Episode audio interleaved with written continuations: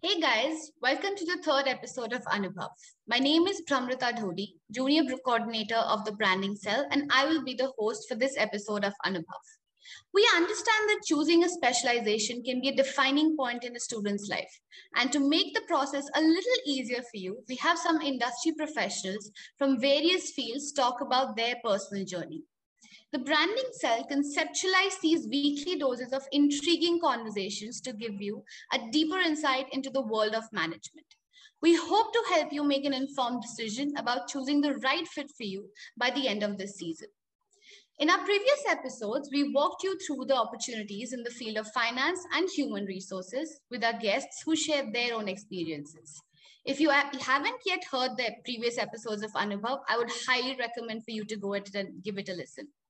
Without further ado, let's jump into our weekly dose of the podcast.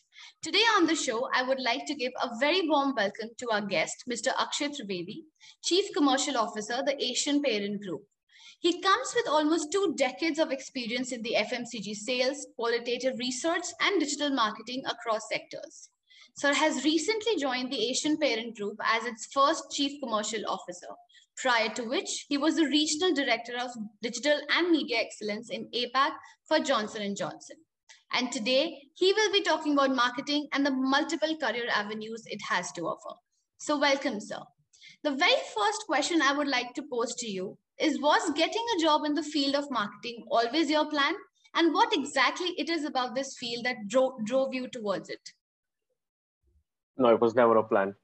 So what I've realized is there are people, there are two kinds of students who come for MBAs. The first are who have focus and the others who don't. So the ones who have more focus than the others are choosing or usually end up choosing the work streams that they want to get into, which is HR, logistics, finance. I don't know what all information system, what all different uh, specializations you guys have. So people who have focus are already there, and the ones who are still deciding end up taking marketing. So I was one of those. I did commerce, I did marketing, I didn't really have focus early on in life.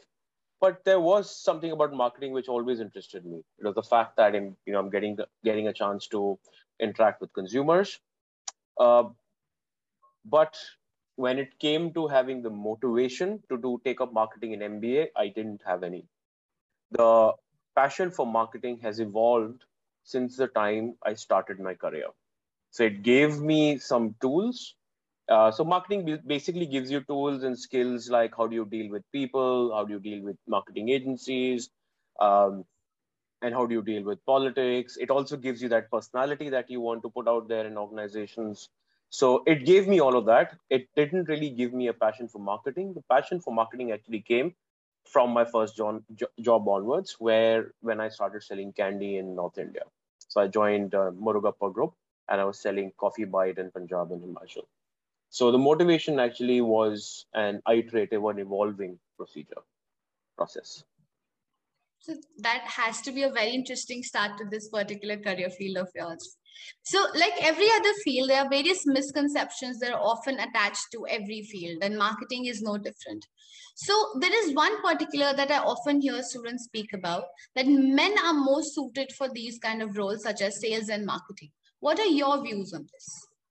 It depends. Uh, honestly, a lot of these biases or misconceptions have been around for a long time and they're not rooted within our education system or our corporate system they are in, ingrained in our society. So when you start off in sales especially fmcg sales the kind of interactions that you have in the first year of your job are battling these biases. And these are not biases which you will see at the workplace necessarily. These are bias, biases that you will see in the markets themselves. So most of these misconceptions are, I would say, more in the FMCG sector than other sectors. Primarily because if you end up on in a sales job or a marketing job in FMCGs, your first six to eight months are a rotation in one of the internal areas in India, where you have to deal with distributors, you have to deal with retailers, you have to deal with wholesalers who are primarily men, not most, not very educated, have had preconceived biases about what women should be doing and not should, not be doing based on the heritage and family they come from So I think it's it's a function of sectors. If you take on FMCG, you will face face these biases, but it'll it'll harden you, it'll strengthen you. So I in my mind, take the job you want and don't worry about the biases. I think that's a very suitable response to this question, sir. Uh, another point I would like you to highlight is what, according to you, is an ideal skill set that a person might need to be in this particular field? People management. So, marketing, in my mind, is one of the more subjective things which are out there as a function. Like when you talk about finance, you have very specific deliverables. When you join an organization, you're managing the PL and balance sheet of the company. When you're in, for example, logistics, you're managing the supply chain. When you're in HR, you're managing people. When you're in um, information systems, you are working with the product team in the back end and getting everything up and going for the consumer facing functions. Marketing ends up becoming too broad. So either you're working on uh, the brand or the marketing, or you're working on general management when it comes to managing businesses, or you end up working uh, in in all of these cases you end up uh, working with a lot of agencies. Is uh, people sorry. You end up working with a lot of people. So i think where the main skill that you need in this case is how do you navigate the different kinds of people that you manage whether it's people in the agencies whether it's people internally uh, whether it's uh, your business stakeholders. The people management in my mind is the most important skill set that you need to have as we've seen that your career trajectory has spanned across decades now, what are the various career options do you feel actually constitute as a part of the, this particular field of sales and marketing? So, within marketing now, you've got many, many different, not many, many, but quite compared to when I started out, you've got a few sub work streams which have emerged. So within marketing, you've got your vanilla marketing where you're looking after the overall brand, whether you're working on a Colgate or you're working on a Knorr or Frito-Lay's. So overall, what the brand identity should be. This is kind of more old school. Then, of course, it's the the second work stream here would be um, amplification. So when you're working on the different media touch points, within the media touch points also, you've got television, which is more mainstream, cinemas or basically mass media, and then you've got digital media. So even these for for uh, you know the way things are currently structured are two very distinct sub work streams of a work stream where you have people working in traditional marketing, which would be somebody who graduates from an MBA institute such as yours. And then there are people who go into digital marketing, which takes a bit of acquiring in terms of skill because it's a bit more complex. It's something which is harder to, you know, quantify in terms of ROI. So as you start your career in in um, traditional marketing in a large FMCG or any other organization, over the years you need to keep your mind open to make sure you acquire the right skills and know more about channels like Google, Facebook, Amazon, or any other channels which are coming up locally in the market that you're working in. Okay. So as you just previously mentioned, a very important skill of people management that any individual needs to possess. What is your opinion on an individual actually possessing a creative flair to be able to be successful in this field of marketing? Oh, what do you mean by creative flair? Like creativity, a sense, a creativity, a sense of thinking out of the box you know being able to get ideas which are not cliched or probably stuck to one particular source of ideas so as long as creative is not linked to what i think you're talking about uh, i'm sure when you talk about creative is creating fancy advertisements like the ones you see on dairy milk on television for you know different key brands for me creativity is a lot more than that yes you need that but at the same time creativity is also around how you influence your senior leadership uh, in organizations. How you manage people also requires a lot of creativity.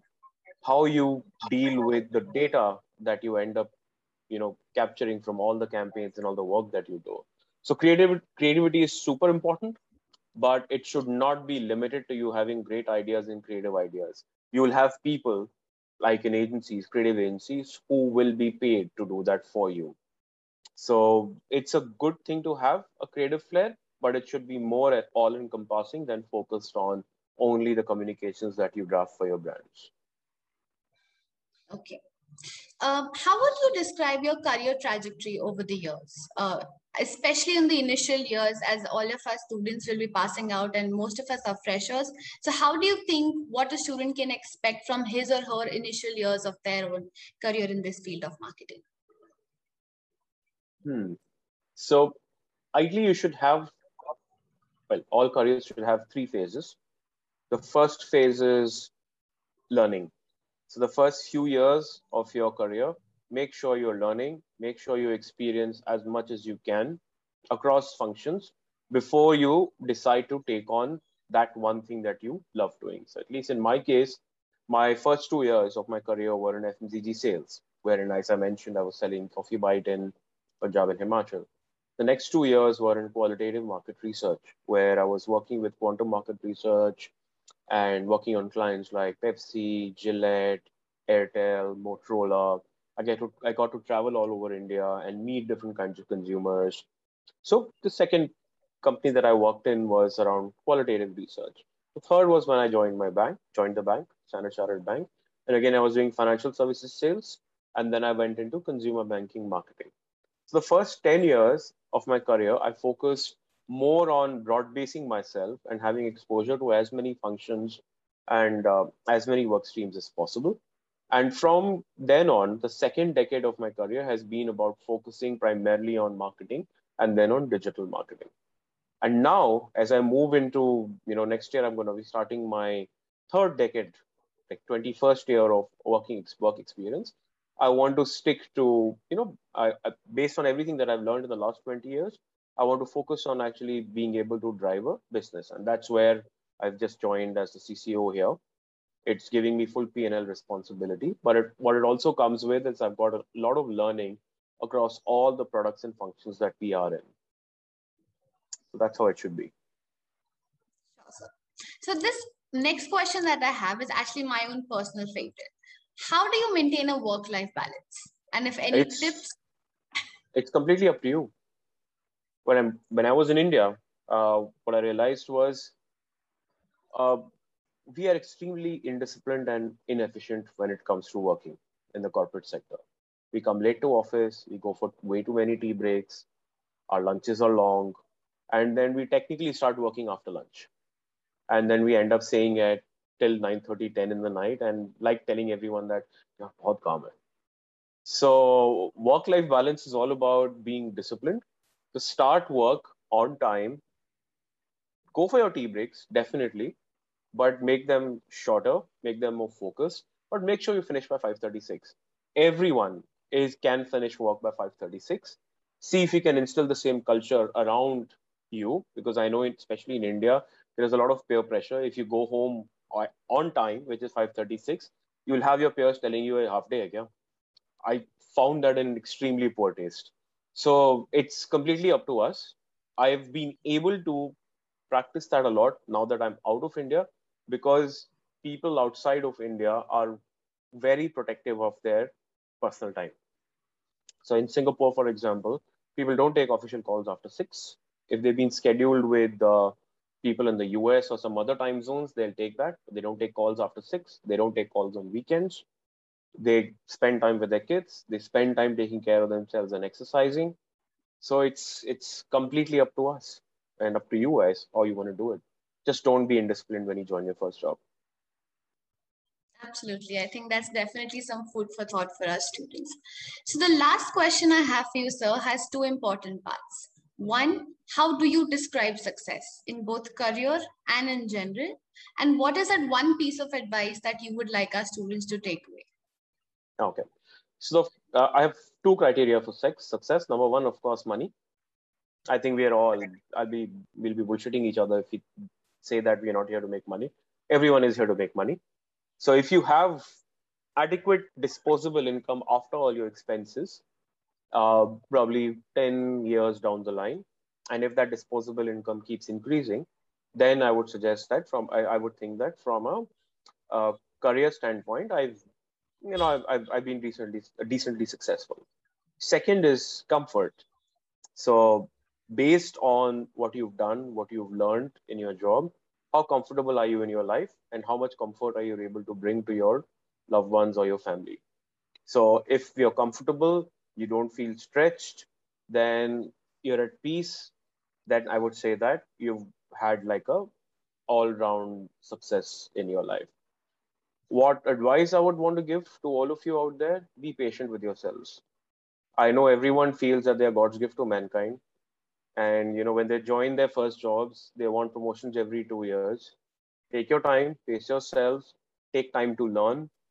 As rancho says in 3 idiots chase excellence success ke aayega. And that holds true. So don't rush into anything. Don't change jobs because you're getting more money somewhere. Change jobs and you when you feel that yes you get more money but at the same time you're getting to learn a lot more.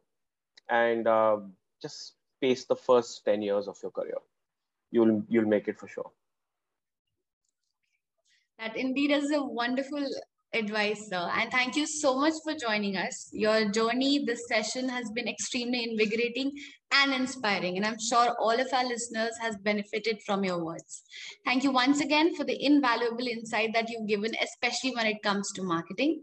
I would also like to thank our audience today for submitting some time with us. If you like this episode, please like, comment, subscribe, and share this podcast with all your friends and family or whoever you think might benefit from it.